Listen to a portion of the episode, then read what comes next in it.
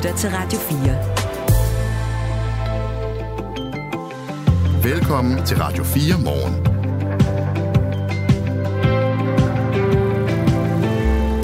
Elvira Pitsner, der er influencer, blev for knap tre uger siden tilbageholdt i Dubai efter en ekskæreste anklagede hende for utroskab. Og det er altså forbudt i Dubai. Og nu er løsladt, men hun er blevet underlagt et udrejseforbud. Den her sag interesserer rigtig mange, og også nye borgerlige Pernille Vermund. Hun er gået ind i sagen, og til BT siger hun blandt andet, Elvira Pitsner ligger, som hun har ret. Om cirka 10-15 minutter, der har vi øh, Pernille Vermund med her i Radio 4 morgen til at spørge, Øh, og vi spørger hende selvfølgelig, hvorfor hun går ind i den her sag, og om hun slet ikke har ondt af Elvira Pitsner. Din værter her til morgen, det er... Claus Andersen. Ja, du vågnede lige der. Ja. Du sidder og forbereder dig. Du sidder og kigger ned. Det er præcis. Ja, jeg hedder Michael Robach. Nu skal det handle om vulkanudbrud. Det her er Radio 4 morgen. Ja, for en vulkan er gået udbrud på Island, og store masser af lava sprøjter lige nu op af sprækker i jorden. Det begyndte efter en række jordskæld satte gang i det længe frygtede vulkanudbrud. Fiskeribyen Grindavik, som ligger lidt syd for der, hvor vulkanen er gået udbrud, blev allerede evakueret efter den første mistænkelige øh, seismiske aktivitet begyndte at, at vise sig. Nu kan jeg sige godmorgen til Rune Shidovits. Godmorgen. Godmorgen. Du er dansker og bosat på Island, og så er du en af dem, der blev evakueret for cirka en måned siden øh, fra byen øh, Grindavik øh, af, af frygt for det her vulkanudbrud. Hvor natten, hvordan har natten så været i dag, når det nu rent faktisk øh, sker? Altså, øh, altså vi, jeg bor i en lille by her tæt på Grindavik nu her, efter vi blev evakueret, og, og øh, altså, jeg har ikke sovet ret meget. Det har da bare været på grund af, at du ved, altså, man har alle de tanker, man gør sig nu hvad er det for altså, tanker, altså, du gør der? Jamen altså, det så der ud til først, at det hele vil, altså, at, at øh, det vil komme ind til Grindavik, lavaen, og det vil flyde derind. Men øh, det ser det så ikke ud til længere, og det er altså blevet meget mindre, og, og det ser som om det også er kommet sådan mere i balance. Hvad får I at vide så, af myndighederne? Jamen, det er nemlig det. De siger, at øh, udbrud, det er julehumør. at det er, altså, det, det ser meget bedre ud, end hvad det så ud til, til at begynde med. Og hvad gør det ved dig, at, øh, at, at det er sådan, øh, myndighederne siger, at det er de oplysninger, I får? Jamen, altså, det ved jeg ikke, altså, fordi at vi, er, altså, vi kan da stadigvæk ikke komme hjem, og, og så jeg har heller ikke lyst til at komme hjem. Det, altså, men, vi har jo talt med dig altså, tidligere, da du blev evakueret for, for en måneds tid siden. Øh, hvordan har den seneste måned været for dig så? Jamen, altså, det har været, man har bare været sådan... jeg kan ved ikke, hvad jeg skal sige. Altså, vi har, jeg har bare ikke rigtig... Altså, man har ikke rigtig kunne finde en hverdag endnu. Altså, det er bare kort tid siden, jeg begyndte at arbejde igen. Og, og jeg er på vej på arbejde lige nu her. Jeg er ikke ret meget lyst til at tage på arbejde i morges, men altså... Det blev man nødt til. Så hvad forestiller du dig øh, lige nu? Altså nu fortæller du os så, at myndighederne de siger, at øh, vulkanudbrud er i julehumør. Har du nogen som helst forhåbning om, at øh, du på et tidspunkt kommer hjem øh, i dit eget hjem igen? Ja, det håber jeg da i hvert fald, i hvert fald til at kunne hente nogle flere ting derhjemme ved mig, som jeg, som jeg markerer, men ellers så, ja, det tror jeg da helt sikkert, vi kan. Det er sådan, det er to kilometer fra Grindavik nu, og som det ser ud til, så, øh, vil, øh, hvad hedder det, lavaen, den vil ikke flyde ind til Grindavik. Det flyder den modsatte vej. Så det ser godt ud på den måde endnu i hvert fald. Nu bor og du har jo... de også bygget... Ja. Ja, nu bor du jo på en uh, vulkanø, har gjort det i, i mange år.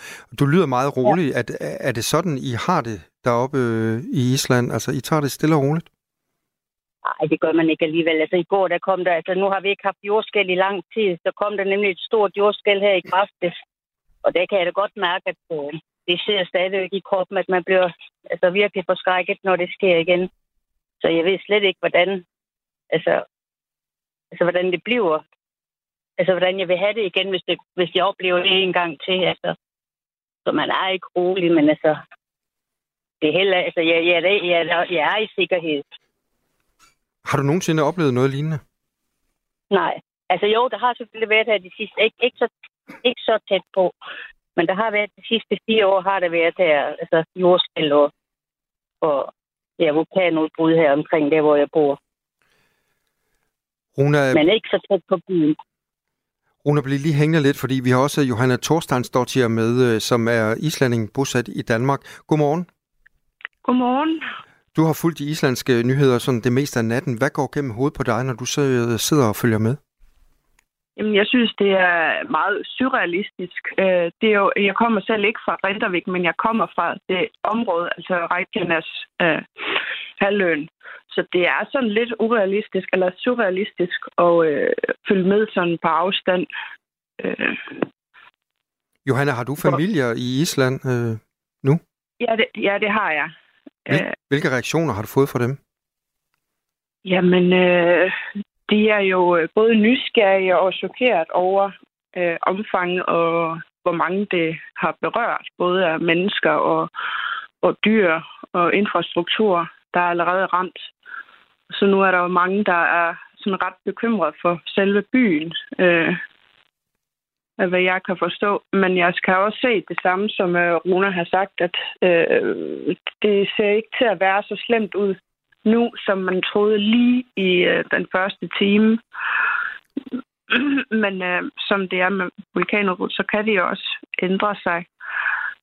Øh, men øh, selvfølgelig så er det jo også, som jeg siger, meget underligt at kigge med på billeder og videoer, øh, hvordan det hele ser ud.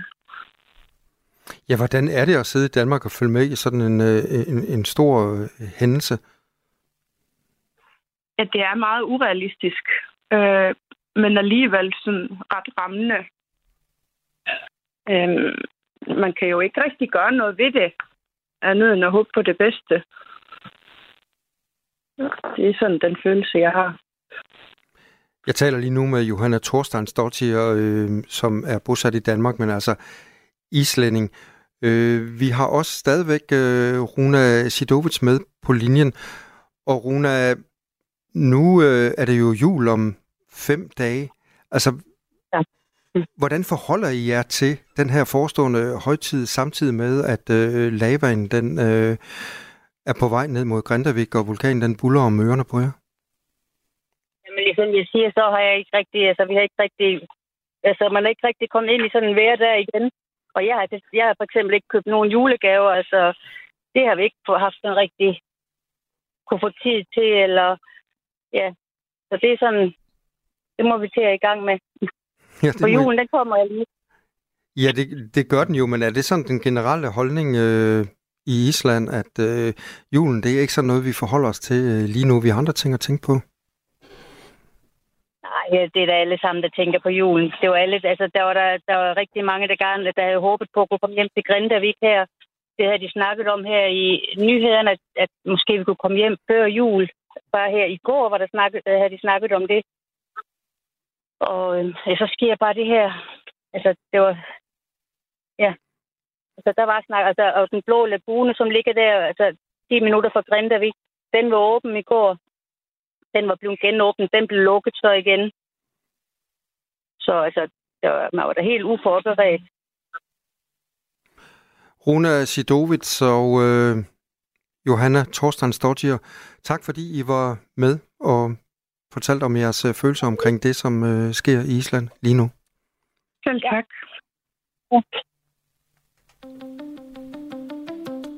Det her er Radio 4 morgen. Husk, at du kan sende os en sms 1424.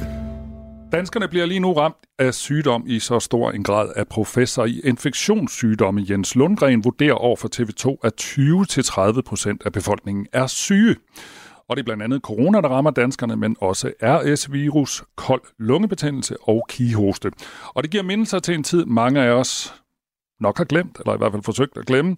Allan Randrup er professor i eksperimentel biologi ved Københavns Universitet, og han opfordrer til mere smitteforebyggende manerer, men det betyder altså ikke, at vi skal tilbage til corona-tilstandet og akavet albuehilsen og den slags. Altså, jeg opfordrer ikke til restriktioner som sådan, men jeg opfordrer til, at man øh, vender tilbage til de gode hygiejniske vaner, vi havde under øh, corona, øh, for dermed at tage toppen af den øh, udvikling, vi ser i øjeblikket.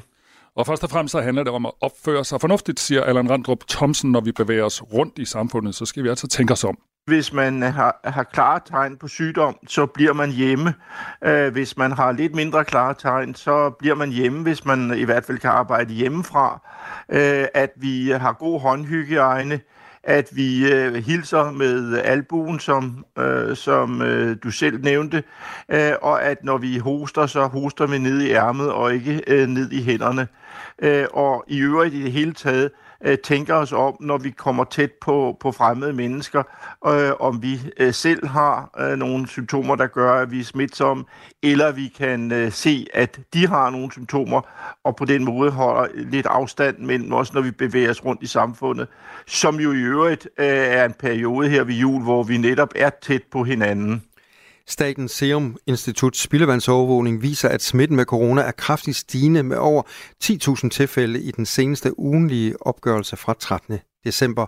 Coronasmitten er nu på niveau med februar 22, hvor omikron-varianten var i udbrud. Jens Lundgren, professor i infektionssygdomme ved Rigshospitalet, han vurderer altså over for TV2, at 20-30% af befolkningen lige nu ligger syge. Og ifølge Allen Randrup er der flere ting, der er skyld i, at det er så slemt lige nu. Vi har jo hele tiden forventet, at øh, der vil komme et øh, tilbageslag med øh, corona, øh, når vinteren øh, øh, tog til. Øh, det er sådan, at de her, alle de her øh, luftvejssygdomme, som du nævnte, de øh, spredes jo øh, under særligt gode omstændigheder, når vi er mange mennesker samlet indendørs, og, og selvfølgelig også i, i offentlig transport, når man står tæt der, og så videre. Øh, og øh, derfor havde vi forventet, at der ville ske en stigning hen mod vinteren. Men øh, man kan sige, at det, der måske er lidt overraskende, det er, at alle fem sygdomme ser ud til at, øh, toppe øh, mere eller mindre på samme tid. Altså man kan nærmest tale om den perfekte storm, øh, fordi det er ikke noget, som jeg i hvert fald kan huske, vi har set øh, tidligere. Og selvfølgelig er corona en ny kommer på, på øh, listen. I en sms til Radio 4 Morgen bliver der spurgt, om danskernes immunforsvar har ændret sig, og om det eventuelt kan skyldes vitaminmangel.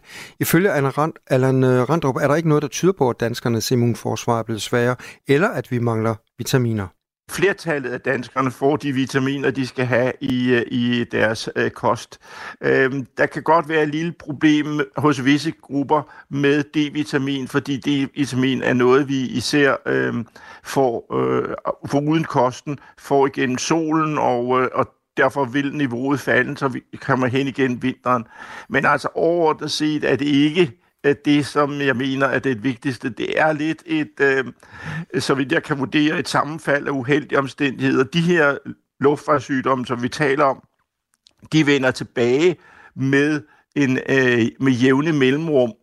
Og, øh, og øh, det, der måske er sket, det er, at, at de nedlukninger, vi har haft med corona, har måske gjort, at de her, øh, den her cyklicitet, som der er i tilbagevenden af de her infektioner, den er blevet koordineret, øh, sådan så at nu kommer de alle sammen på samme tid, og, og derfor øh, måske øh, ser vi det, som vi ser nu. Lød det altså fra professor i eksperimentel virologi ved Københavns Universitet, Allan Randrup Thomsen. Du lytter til Radio 4 morgen. Lad os tage et øh, citat, det lyder sådan her. Elvira Pitsner har levet af at promovere sit glamourøse liv i Dubai. Nu betaler hun prisen. Den barske sandhed om livet som kvinde under islamiske regler udstilles på ægte reality-manier. Lad det tjene til skræk og advarsel. Sådan skriver stifteren af Nye Borgerlige, Pernille Vermund, på det sociale medie X. Elvira Pitsner, som hun altså skriver om, er influencer og blev for knap tre uger siden tilbageholdt i Dubai efter en ekskæreste beskyldte hende for utroskab, som altså er forbudt i ørkenlandet. Selvom hun er blevet løsladt, så er hun blevet underlagt et udrejseforbud, fordi sagen fortsat ikke er afsluttet. Og det er altså den sag, Pernille Vermund nu har skrevet om, og hun har også udtalt sig til pressen. Til BT siger hun, at Elvira Pitsner, citat, ligger, som hun har ret. Godmorgen, Pernille Vermund. Godmorgen. Tak fordi du var med i Radio 4 morgen. Det lyder som om, du slet ikke har ondt af Elvira Pitsner. Altså, jeg synes jo, at den her sag øh, fylder ret meget i medierne, og jeg kan jo godt øh, undre mig over, at, øh, at vi bruger relativt meget energi, også politisk, på en sag, som jo øh, åbenlyst er selvforskyldt. Altså, hvis en hver anden kvinde rejste til Dubai og øh, kom i samme situation, så ville hun blive behandlet som alle andre danske borgere, uden særlig opmærksomhed fra, øh, fra Folketinget eller medierne i øvrigt. Og jeg synes jo, det er lidt beskæmmende, at man har en kvinde, som, som har levet af at promovere et øh, islamisk land, fået det til at fremstå som om, det er bare glitter og glamour, uden åbenbart selv at reflektere over, eller i hvert fald uden at fortælle øh, de mennesker, som hun promoverer det til, at det er et land med islamiske regler, og dermed også en enorm undertrykkelse af kvinder, af homoseksuelle minoriteter i øvrigt. Så, så altså, ja, det lyder barskt, men, men vi ligger jo som vi har ret. Vi, vi lever i en, en åben verden, og hvis vi rejser ud, så må man acceptere, at det er andre regler, du svar... der gælder uden for landet. Du svarede ikke rigtigt på mit øh, spørgsmål. Øh, det lyder som om, du ikke har ondt af Elvira Pitsner. Jamen, altså, jeg kan da godt have ondt af folk, der øh, er, øh, er dumme eller gør dumme ting. Øh, men det ændrer ikke ved, at det jo desværre er selvforskyldt. Elvira Pitsner er jo ikke noget barn. Hun er en voksen kvinde, der har, træff, altså, hun har truffet nogle beslutninger. Hun har bosat sig i et land. Hun har til og med levet af at promovere det land. Og jeg tror, de fleste kan huske, hvilken storm der rejste sig, da VM skulle til øh, ørkenstaten, som vi kalder det. Altså, at tage derned øh, og promovere øh, et land, som jo i den grad undertrykker mennesker, øh, det kommer jo med en pris, og det kommer det jo så også med for, for Elvira, der nu øh, ja, øh, sidder i den situation. Men Pernille Vermund, der bor en 6-7.000 danskere i Dubai, og en 50-60.000 tager hvert år på ferie i Dubai, og så siger du, det er selvforskyldt. Hvordan, altså, der er jo masser af danskere, der tager til Dubai. Og der er sikkert også masser af danskere, der lægger øh, glade billeder på øh, Instagram eller på Facebook eller andre steder. Altså, hvordan kan det blive selvforskyldt, at man havner i en situation, hvor man ligesom bliver anklaget for utroskab? Jamen, hvis man rejser til Dubai, så håber jeg, at andre vil være klogere. Og jeg, også, det er også derfor, jeg skriver, at, at jeg håber, at det her vil tjene til skræk og advarsel. Altså, jeg håber, at folk tænker sig om, når de rejser ud i verden. Der er masser af skønne steder, og der er formentlig også gode ting ved Dubai. Men der er også det øh, rigtig skidte, at det er et islamisk land med islamiske regler. Og derfor kommer du i klemme, jamen så er det islamisk lov, der gælder på en række områder. Og, og det er et vilkår, som man jo ikke kan, altså man, det kan man ikke købe sig fra. Man kan ikke sige, at jeg vil gerne til Dubai, men jeg vil ikke underkaste mig deres love og regler. Vi forventer af folk, når de kommer hertil, at de lever efter dansk lovgivning, og sådan må man også forvente som dansker, når man rejser ud, at det er, uanset hvor fint det ser ud på charterbilletten, eller uanset hvor fint det ser ud, når, når influenceren deler billeder derfra. Efter din opdatering på X, altså det, der hedder Twitter før, der har du fået flere positive tilkendegivelser, men du har også fået mange negative. Øh, Victoria Velasquez, der er folketingsmedlem for Enhedslisten, skriver blandt andet, meget ufølsom tweet. Synes du bør tænke over, at du bidrager til victim blaming, når du skriver, at nu betaler hun prisen af et glamorøst liv. Det er der underordnet, uagtet hvad der er forud, så er det da helt uacceptabelt at ydmyge et andet menneske på den måde. Og victim blaming er altså, når man bebrejder offeret i stedet for forbryderen i en øh, sag. Er det det, du gør dig skyldig i, at du bebrejder Pitsner i stedet for systemet, som man måske kunne bebrejde? Eller manden, der har meldt hende? Jeg, vil, jeg, jeg, tror, jeg tror godt, Valeskes ved, at jeg øh, ikke holder mig tilbage i forhold til at bebrejde øh, islam og de islamiske normer og regler, som jo også øh, får indflydelse i Danmark, takket være enhedslistens politik og totalt forfejlet udlændingepolitik blandt andet, og, og i virkeligheden også et naivt syn på islam. Så nej, det her er ikke victim blaming. blaming. Det her det er et klart budskab til danskerne om, at hvis man rejser ud i verden, og hvis man bosætter sig i islamiske lande, eller bare tager på ferie i islamiske lande, så er man underlagt islamisk lovgivning. Og så kan man godt synes, at det er synd for en. Ja, det er det, men man vælger selv at rejse ud. Det havde været en helt anden sag, hvis Elvira Pitsner var blevet tvunget til Dubai. Altså, Elvira Pilsner har øh, frivilligt rejst til Dubai. Hun har gjort det af flere omgange.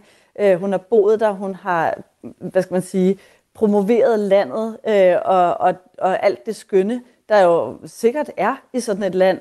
Øh, det er jo tydeligt på billederne, at man kan leve et, et glamourøst liv, men det kommer jo med en pris. Og, og det synes jeg, et eller andet sted synes jeg, det er dybt uansvarligt af en ung kvinde at tage ud og på den måde øh, promovere et land, uden at også fortælle, hvad bagsiden af medaljen er.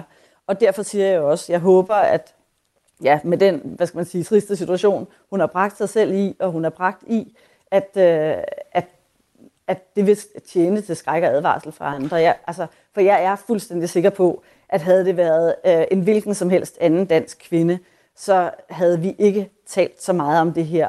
Det her er jo noget, der sker for kvinder hver eneste dag i de islamiske lande. Hver eneste dag. Og øh, det er åbenbart, når man så er influencer, øh, man skal have øh, særlig attention i medierne, og det synes jeg er problematisk. Man er ikke et offer, hvis man, hvis man, hvis man øh, bryder loven. Man kan være et offer, hvis man bliver anklaget for at bryde loven, og ikke har gjort Men lad os, lad os, det. Det må man jo så øh, redde ud med, med myndighederne. Lad os, lad os da lige gribe fat i, hvad Elvira Pitsner har været udsat for, fordi hendes mor Katarina Pitsner har skrevet om sagen på Instagram. Hun skriver, lad mig endelig gentage mig selv. Elvira har været naiv og uforsigtig, men tror du ikke, hun selv tænkte på det, da hun blev umyndiggjort, ydmyget og bedt om at afklæde sig op til flere gange og undersøgt i alle kropsåbninger uden ret til en advokat eller et opkald. Tror du ikke, hun tænkte på det, da hun lå tre døgn på en tynd beskidt madras på gulvet, fængslet i et rum med over 200 kvinder? Citat slut. Det var altså Katarina Pitsners, øh, Elviras mor, der har skrevet sådan, og lige nu taler jeg med Pernille Vermund fra Nye Borgerlige. Hun skriver, at hun er blevet undersøgt i alle kropsåbninger. Med den viden vil du så stadig fastholde, at, det, at øh, Elvira Pitsner ligger, som hun har ret? Jeg vil fastholde, at hvis man rejser til et land, hvor det her er vilkårene, hvor det er retsforholdene, hvor det er lovgivningen, som gælder for alle i øvrigt, jamen så, så må man også vide, at det er en del af prisen for at rejse ind i landet, eller til og med bosætte sig i landet. Og et eller andet sted synes jeg jo, det er godt, at Elvira Pizzas mor fortæller det her på offentlige medier, og også til medierne, fordi det kan forhåbentlig øh, få andre kvinder og danskere generelt til at overveje, hvad det er for et sted, man tager til, når man tænker, at det er bare en uskyldig ferie eller en øh, uskyldig ekspat-tilværelse. Det er altså helt, helt andre normer, helt andre øh, regler og også helt andet, et helt andet retssystem, end vi er vant til i Danmark. Og det er den pris, man betaler for det ellers øh, søde liv, som man kan se, at, øh, at nogen kan leve i, øh, i Dubai. Og ja, altså, helt seriøst, hvis, hvis der var en anden kvinde, en anden dansk kvinde, som havde, øh, havde opført sig øh, på den her måde, havde, var rejst ud og havde bosat sig og, øh, og var kommet i klemme, jamen så var hun jo blevet behandlet fuldstændig som alle andre. Og derfor siger jeg jo også, øh, Elvira Pitsner skal behandles præcis på samme måde som alle andre danskere i hendes situation, hverken værre eller bedre. Øh, og det er klart, at man som mor jo vil gøre alt for at kæmpe for at få sin datter hjem, og det er jo en utrolig ubehagelig situation, og jeg vil da selv som mor måske også sidde med en skidt smag i munden over, hvordan kan jeg, altså, hvordan kan jeg have, have givet min datter så dårlig øh, dømmekraft med sig. Øh, og ja, vi er naive, når vi er unge, og vi er mere naive, når vi er unge, end når vi har noget, noget, noget alder. Men Elvira Pilsner har jo også et ansvar som influencer, du, fordi du siger, hun i høj grad du siger, taler til unge. Du siger, hun skal have samme behandling som alle mulige øh, andre. Vi har øh, været i sms-kontakt med Ka- øh, Katarina Pilsner, altså hendes mor. Hun skriver, jeg er ikke klar over, om der skulle være tale om en særbehandling, når jeg beder om hjælp. Jeg har den opfattelse, at vores udenrigsministeriet skulle eller kunne hjælpe danske borgere i nød i udlandet. Er det ikke helt naturligt at række ud, når man ikke selv ved, hvordan man skal navigere i en krisesituation i et fremmed land, skriver hun til os. Og hun har i øvrigt også øh, skrevet til os, at at øh, Elvira Pitsner faktisk har spurgt en advokat, inden hun rejste til Dubai, om hun kunne få problemer, og det sagde den her lokale advokat, hun ikke skulle kunne få. Altså er der noget, der tyder på, at Elvira Pitsner på nogen måde har fået særbehandling? Jeg kan godt forstå, at, øh, at man som mor gør alt, hvad man kan, og har man en stemme i det offentlige, så bruger man selvfølgelig også den i den her situation. Min appel er dels til politikere, som jo øh, de seneste dage har stillet sig frem og sagt, nu må der gøres noget for at, øh, at redde hende ud af den her situation. Øh, og også har, har krævet udenrigsministeren, at han skulle gøre noget særligt i denne her situation, hvilket jeg synes er forkert. Han skal gøre præcis, hvad han ville gøre over for alle mulige andre. Men hjælper vi ikke? Øh, og så er min appel også til danskere i øvrigt. Hvad siger du? Jeg siger bare, at vi hjælper jo faktisk alle slags mennesker, hvis de er kommet i problemer i udlandet. Det, vi, er jo også, vi hjælper også folk, der er kriminelle og alt muligt andet. Det er vel sådan almindelig kutume, at de danske myndigheder hjælper danskere, der er kommet i klemme i udlandet, uanset hvad. Ja, men man hjælper. Det er ikke sådan, at Udenrigsministeriet går ind og hjælper med, at man ikke kan blive straffet, hvis man har øh, forbrudt sig mod lovgivningen. Man går ind fra Udenrigsministeriet og sikrer, at tingene foregår, øh, som de skal. Og det handler jo både om, at, øh, at landet ikke skævvrider deres regler øh, og gør noget andet end det, som er gældende for alle borgere, så handler det om menneskerettigheder. Og når man så eventuelt har fået en dom, eller ikke har fået en dom, jamen så, øh, så følger man jo sagen fra dansk side. Og mit budskab er klart, man skal ikke behandles bedre, man skal ikke have en forlomme, fordi man er influencer. Og det betyder ikke, at jeg ikke godt kan forstå, at man som mor kæmper for sin datter, fordi for, for, for Katarina Blitzner er, er det her jo, altså, en ting er, at hun er influencer, men, men noget andet er jo, at, at det er en datter, som, som man naturligvis kæmper for, og det ville enhver gøre, så det kan jeg ikke fortænke hende i. Men jeg håber ikke, at øh, politikere vil fastholde det her med, at øh, nu skal der lægges et særligt, øh, hvad skal man sige, et særligt øh, øh pres på Udenrigsministeriet, fordi det er en, en uh, influencer, der er kommet i klemme. Sådan kan vi ikke behandle borgerne i Danmark. Det går simpelthen ikke. Sådan sagde Pernille Barmund. Øh, tak fordi du var med. Vi skal gøre plads til nyhederne, for klokken den ja, er halv ni. Nu er der nyheder på Radio 4. Der er et stort vulkanudbrud i gang på den islandske halvø Reykjanes. Det fortæller Islands Meteorologiske Institut ifølge det islandske medie RUF. Ifølge geologer så havde det længe været forventet, at vulkanen ville gå i udbrud, og derfor så blev beboerne i den nærliggende by Grindavik også evakueret allerede den 11. november. Lasse Skødt er journalist og bor i hovedstaden Reykjavik. Han siger, at myndighederne fortæller, at situationen er under kontrol.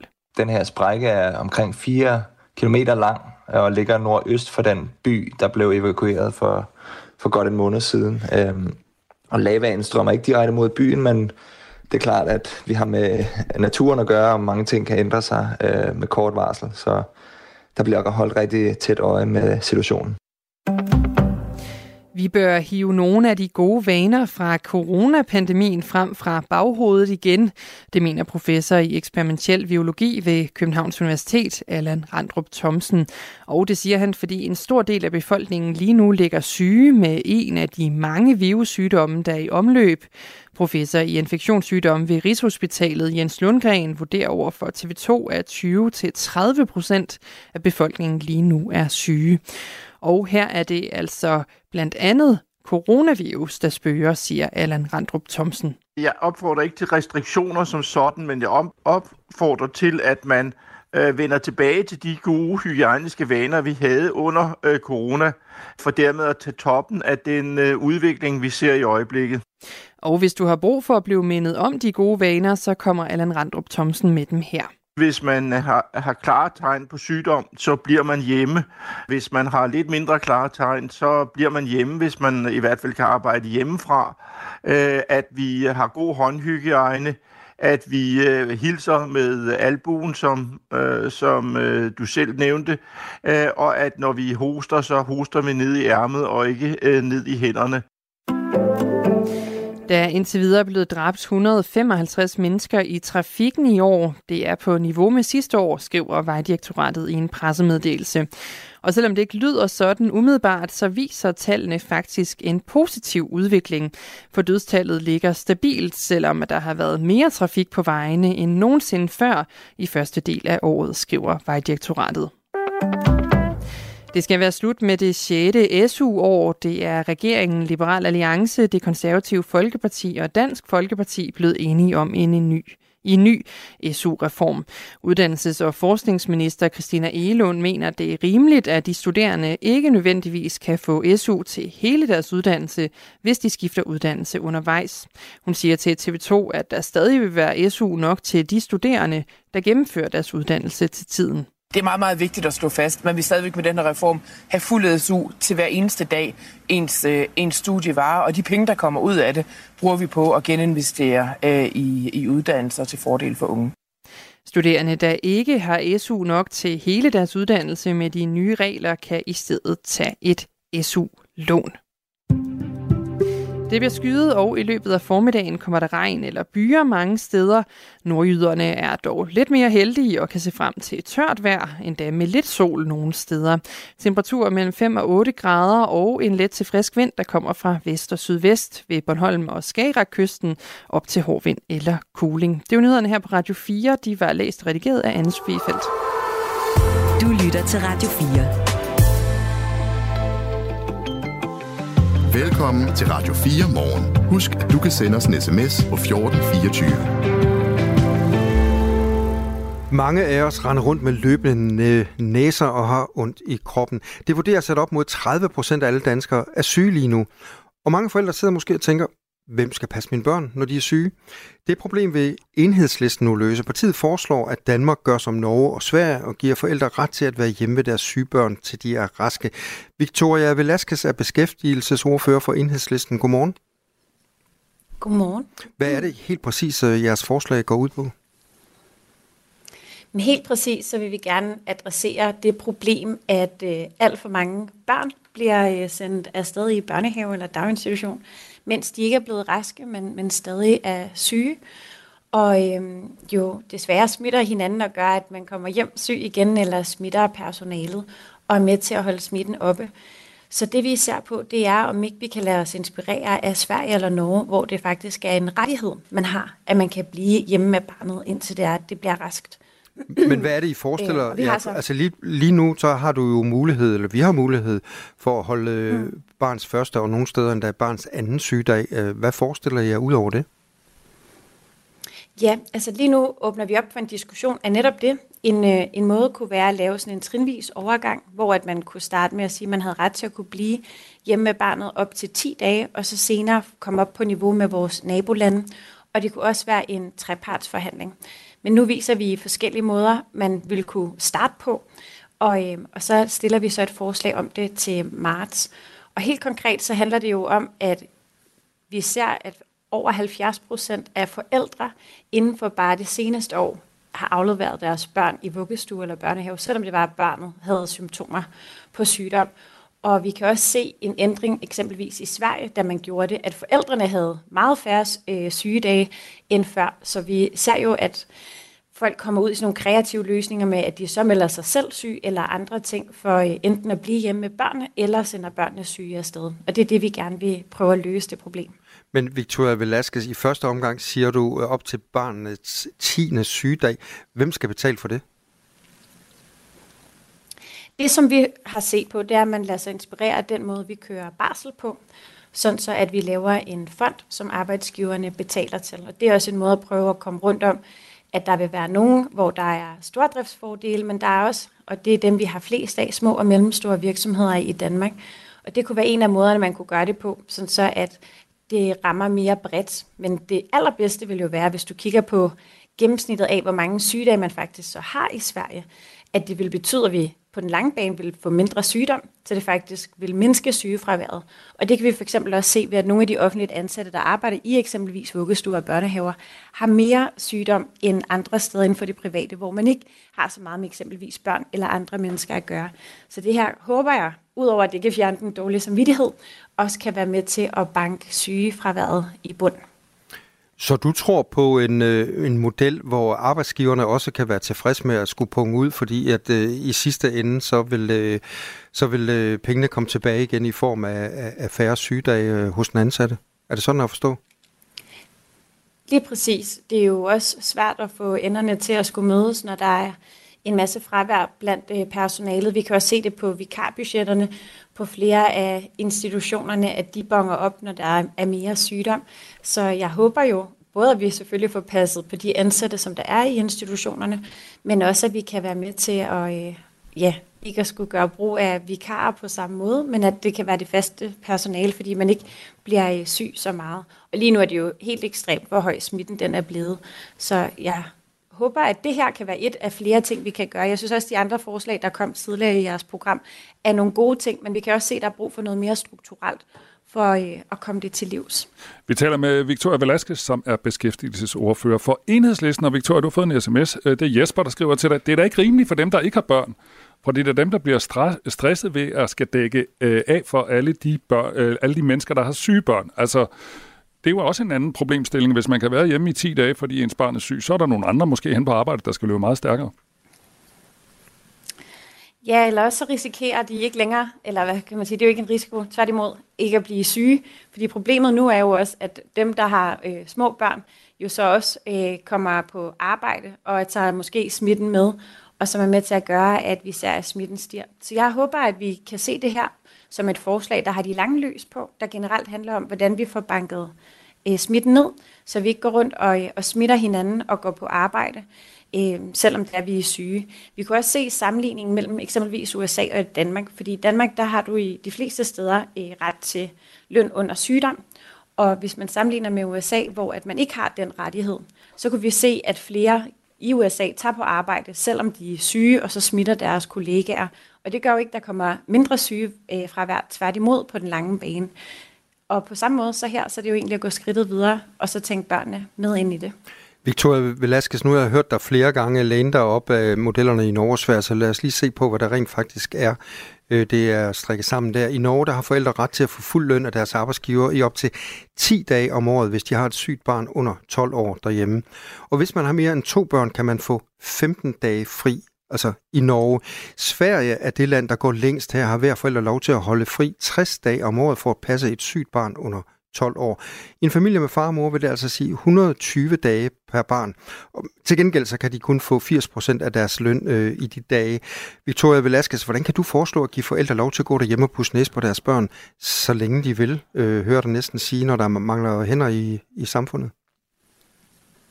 Men det er, fordi jeg generelt har tillid til, at folk gerne vil arbejde og gerne vil tilbage til deres kollegaer, og at børnene øh, også kan komme tilbage igen til institutionen. Og ser vi alene på Sverige, som eksempelvis, hvor hvis det er to øh, forældre, den klassiske med en, en mor og en far, at de har 120 dage, så ser vi alligevel, at de i gennemsnit bruger 7,8 dage om året. Og det vil sige, at dem, hvor at der er brug for det, så er der den mulighed for det. Men langt de fleste, de har faktisk enormt kort øh, sygefravær, selvom at der er der en mulighed for mere. Så på den måde så har jeg tillid til, at det ikke kommer til at blive en glidebane, men tværtimod, at det betyder, at man ikke sender børnene afsted. Der er også en anden øh, del af en undersøgelse, vi kan se, at over 20 procent af forældre i mindst en gang af løbet af året har sendt børn afsted. Men Panodil håbede på, at det ville banke feberen ned. Men det ved vi jo i rigtig mange tilfælde, at det ikke kommer til at gøre. Så jeg håber, at det her kan være med til at vende kurven, så vi ikke sender hverken øh, syge børn eller forældre afsted til at komme til at smitte hinanden, men at man i stedet for bliver rask og øh, kommer tilbage igen, når man ikke øh, er syg mere. Victoria Velasquez, der er fem dage til jul. Øh, er du og enhedslisten ude at dele gaver ud nu, eller hvordan kommer vi til at, at, at se det her? Bliver det en realitet, og hvornår? Jeg tænker, at det er et godt tidspunkt at tage den her diskussion på, når vi faktisk kan se, hvad det kunne være med til at løse, når vi ser, at smitten den er så høj. Øhm, men processen lige nu er frem til helt præcis den 21. marts, hvor vi kommer til at stille et beslutningsforslag. Og der kommer til at være møder med forskellige aktører, også åbne møder, men generelt må alle godt skrive, hvad deres overvejelser og tanker er, så vi kan, kan få kvalificeret forslaget så meget som muligt. Og det bliver så udmyndtet et konkret forslag, vi næste år kommer til at skulle forholde os til i, i Folketinget. Så jeg glæder mig både meget til debatten, og også til, hvad det er, der ender med at blive det helt konkrete forslag. Der er jo flere lande, vi kan lade os inspirere af. Tak skal du have, Victoria Velasquez.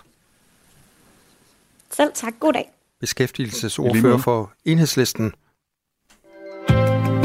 Du lytter til Radio 4. Nu er det snart jul, og undervejs i december, så har man jo kunne gå på masser af julemarkeder. Der er cirka 100 julemarkeder i Danmark. Og nogle steder, der er der æbleskiver og hjemmelavet keramik.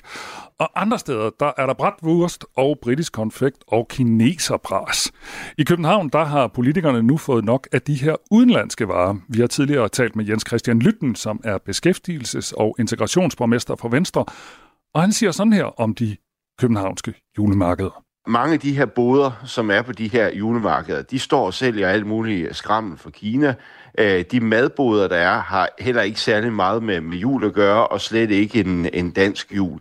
Men hvad siger danskerne egentlig til julemarkederne rundt i landet? Vi har sendt vores reporter Cecilie Sækker på gaden, og en af dem, hun møder, er Charlotte Riknagel, som normalt køber julegaver på julemarkedet i Ridehuset i Aarhus.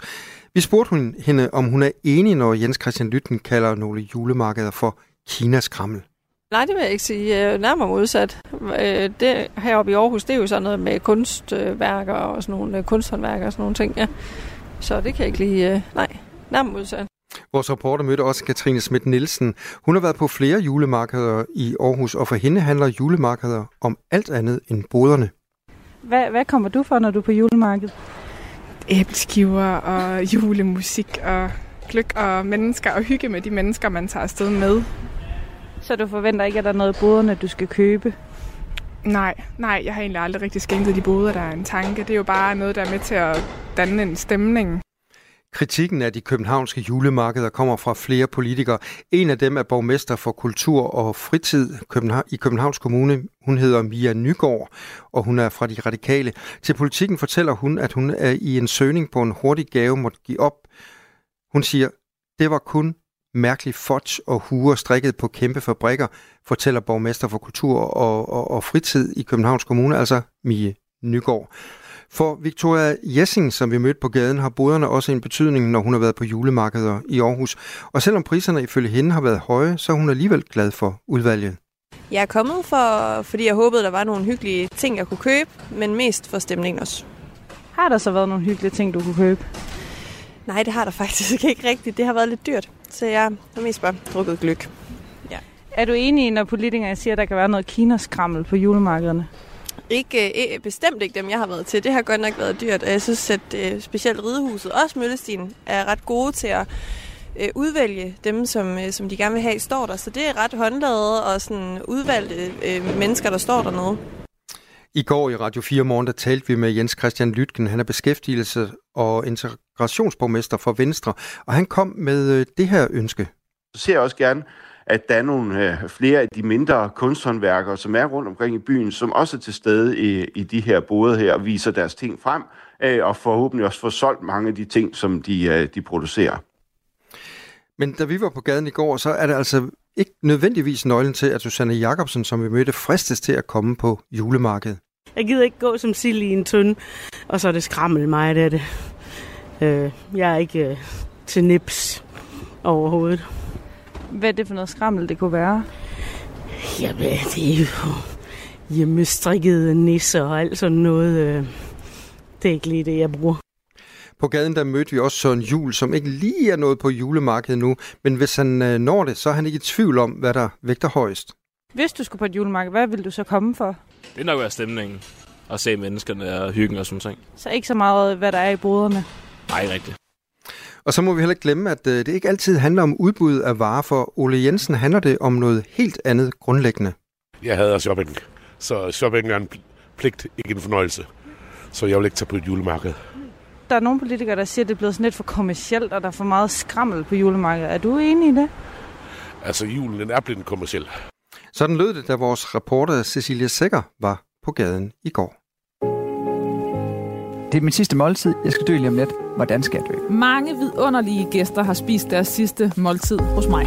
Min fars rummelighed kom lidt på prøve, da jeg sagde, at jeg havde været sammen med en kvinde. Sammen har vi talt om liv, død, om mad og om det eftermæle, som ingen af os undslipper. Jeg hedder Lærke Kløvedal, og jeg er vært på det sidste måltid. Du kan lytte med i Radio 4's app, eller der, hvor du lytter til din podcast. Radio 4. Ikke så forudsigeligt. Det 6. SU-år, det skal skrottes. Det blev regeringen sammen med Liberal Alliance, Konservativ og Dansk Folkeparti enige om sent i aftes. Og det betyder, at den maksimale SU-ramme sænkes fra de nuværende 70 klip til 58 klip, så man kun kan modtage SU i fem studieår. Esben Bjørn Salmundsen er forperson i Danske Studerendes Fællesråd. Godmorgen. Godmorgen. Tilbage i oktober, der kaldte du det her forslag hovedløst. Nu er det en realitet. Hvad er problemet?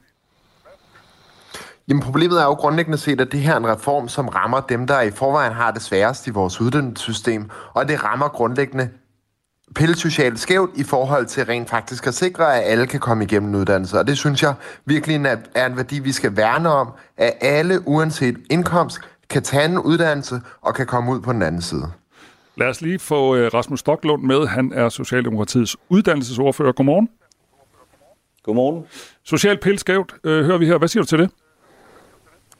Ja, det er jeg ikke enig i. Altså, øh, faktum er jo, at når vi ser på, hvem der benytter sig af det 6. SU-år, så er det kendetegnet ved, at 73 procent af de unge, der gør det, de kommer fra hjem, som enten øh, har en høj eller en mellemhøj indkomst.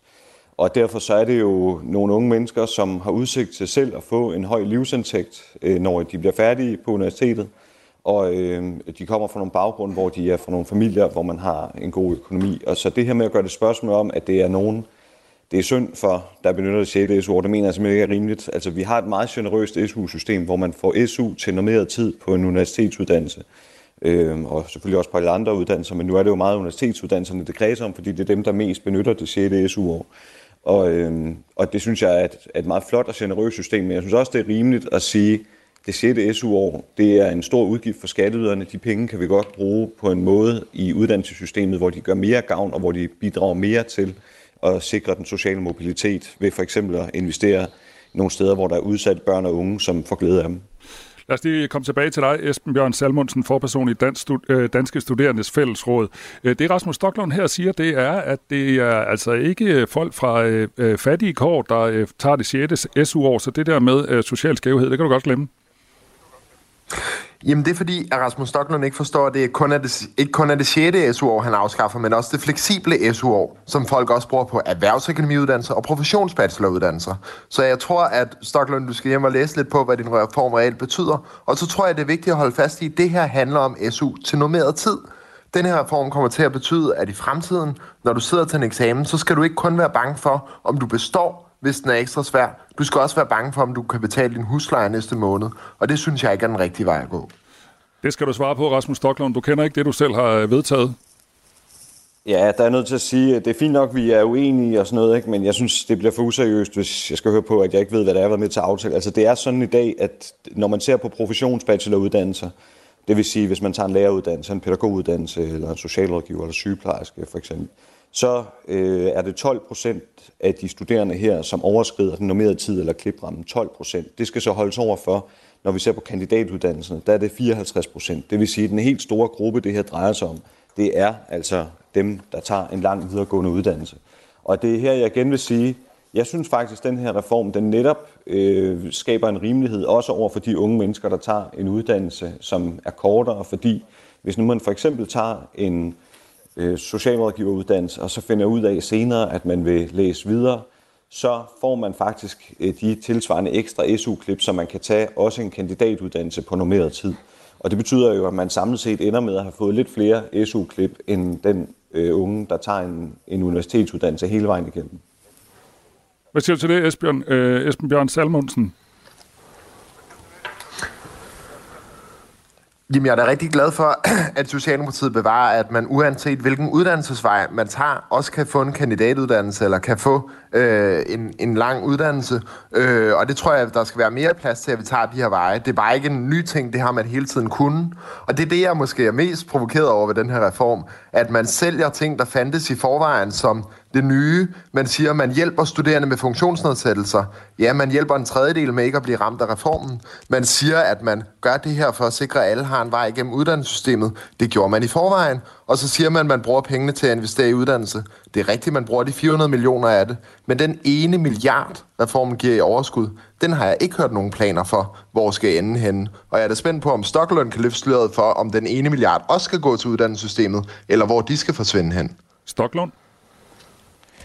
Jeg synes, der er nogle balancer, der forsvinder i det her. Altså man får det til at lyde som om, at øh, vi er ved at underminere et verdens mest generøse SU-system, men faktum er jo, at det stadigvæk måske er verdens mest generøse system, øh, også efter den her reform. Altså sammenligner man med de nordiske lande, så er der jo i flere andre nordiske lande, der er der jo en høj grad af lånebasering, og stipendierne er markant lavere. Altså det er et meget generøst system, vi har i Danmark. Det er det også i fremtiden, men der skal også være en eller anden form for rimelighed i, at de murer, pædagogmedhjælpere og andre, som aldrig selv har trukket på SU-systemet, men er med til at finansiere det over skatten, at de kan se en rimelighed i, hvad det er, de betaler skat til. Og det mener jeg, at vi i højere grad kan, når det, de betaler til, er, at man kan tage en uddannelse på normeret tid. Hvis man så har brug for lidt mere, så har man mulighed for at få et fint lån. Men det er trods alt nogle mennesker, som kommer til at få, det viser tallene jo, kommer til at få høje livsindkomster. Når det så gælder spørgsmålet om, hvordan skal pengene bruges mere præcist, så er det jo noget af det, vi skal mødes om i det nye år og forhandle på plads sammen med de andre partier. Men det er klart, noget af det, jeg synes er det positive her, det er jo, at vi får et proveny, som vi kan bruge på øh, ting, som reelt gør en forskel for den sociale mobilitet. Altså hvor vi kan investere i børn og unge, frem for at øh, bruge pengene til øh, en gruppe, som både kommer fra meget velstillede kår, men som også kommer til at få meget høje livsindkomster selv. Esben Bjørn Salmonsen, øh, nu har øh, Stoklund et par gange sagt, at det er verdens mest, øh, mest generøse system, og de fleste af dem, der ligesom nu ikke kan få det 6. SU-år, det er jo folk, der lige har taget en forkert beslutning eller noget. Hvad siger du til det, altså at, at det er et generøst system? Og det er vel rimeligt nok, Jamen, at, man, man, man, man, man, at, at alle mulige mennesker ikke skal via deres skattepenge betale for nogen, der fjummer rundt? Det er rigtigt, det er et godt SU-system, vi har, og det synes jeg grundlæggende, vi skal værne om, og det er også derfor, jeg synes, det er et forkert valg at tage et opgør med, med den generøsitet i forhold til, at man også skal kunne vælge om at tage forkert. Jeg synes i stedet for, vi skal hylde dem, der tør, øh, eller dem, der vælger en uddannelse, og så stopper op undervejs og siger, jeg vil hellere gå en anden vej. Vi skal finde ud af, hvordan sikrer vi, at de også har en vej gennem uddannelsessystemet. Fordi det er jo fint at tro, at sige, at så skal folk tage et lån i stedet for. Men hvis alternativet er, at folk falder ud af uddannelse, så tror jeg, det bliver rigtig dyrt i den sidste ende, både for den enkelte, men også for samfundet som sådan. Hvad siger du til det, Rasmus Stocklund? Der er bare ikke noget, der Jamen, der er ikke noget, der tyder på, at unge mennesker kommer til at falde ud af uddannelsessystemet af den her grund. Altså i 2013, der lavede man jo en reform, sådan at i dag gælder de her regler, som vi jo nu har i går aftes blevet enige om, skal gælde for alle. De øh, kom jo fra 2000, eller da man vedtog det i 2013, blev man jo enige om, at de skulle gælde for øh, de grupper, der startede senere end to år efter deres adgangsgivende eksamen.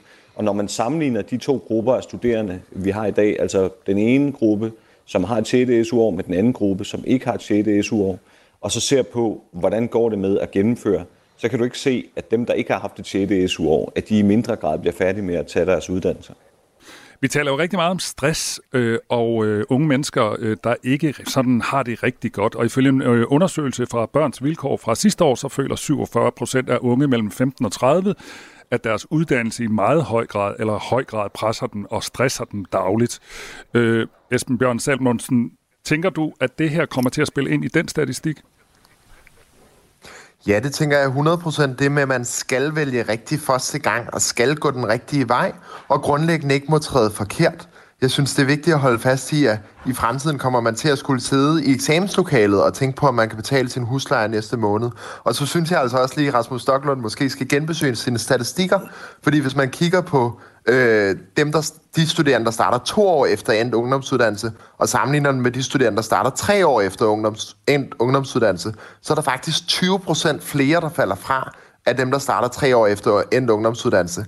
Det lyder da meget som en effekt af det fleksible SU-år, som man netop har i den kløft lige nu. Så jeg vil da anbefale Uddannelses- og Forskningsministeriet at få lavet nogle analyser, der netop dykker mere ned i detaljen, ja, ja, end den ja, analyse, Rasmus ja, ja, refererer ja, til. Jeg, jeg vil helst ikke have, at der bliver for meget tal. Jeg kan godt tænke mig, Rasmus Stocklund, at du lige forholder dig til det her med, at, øh, at Esben Bjørn øh, Salmonsen nu siger, at man kan blive mere stresset, fordi nu er det altså vigtigt, at øh, man kommer igennem den her uddannelse, øh, og man ikke tager fejl nogen steder. Og jeg ved jo, i øh, Socialdemokratiet flere gange har lagt vægt på, at unge mennesker øh, skal trives også i deres uddannelsessystem. Hvad siger du til den kritik? Men selvfølgelig skal unge mennesker trives, og øh, det øh, kan, kan der ikke være to meninger om, men jeg synes, det er lidt øh, malplaceret at bringe det op i den her sammenhæng og gøre det til spørgsmål, om man sidder i eksamenslokalet og taler, tænker på sin husleje, altså som Esben sagde. Fordi sagen er jo, at når man ser på, hvor hen i uddannelsessystemet er der frafald, så er det jo i starten af uddannelserne. Og der har de unge altså stadigvæk, når de starter på en videregående uddannelse, så har de altså fem års SU forud. Så når de falder fra efter det første år, så har jeg svært ved at se for mig, at det skulle have noget at gøre med, at de fem år ude i fremtiden ikke har et 6. SU-år. I kunne snakke hele natten om det her, skulle jeg til at sige. Hele dagen i hvert fald. I skal uh, begge to have tusind tak, fordi I vil uh, tage hul på den her diskussion, altså om en ny SU-reform, der faldt uh, på plads i nat. Tak fordi I var med. Selv tak.